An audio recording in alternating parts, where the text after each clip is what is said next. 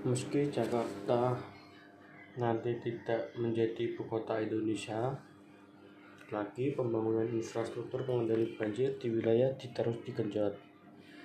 Baca juga mengecewakan, skor investasi Indonesia rendah karena hambatan birokrasi. Berdasarkan data, data Fitch Solution Country Risk Industry Research, proyek-proyek infrastruktur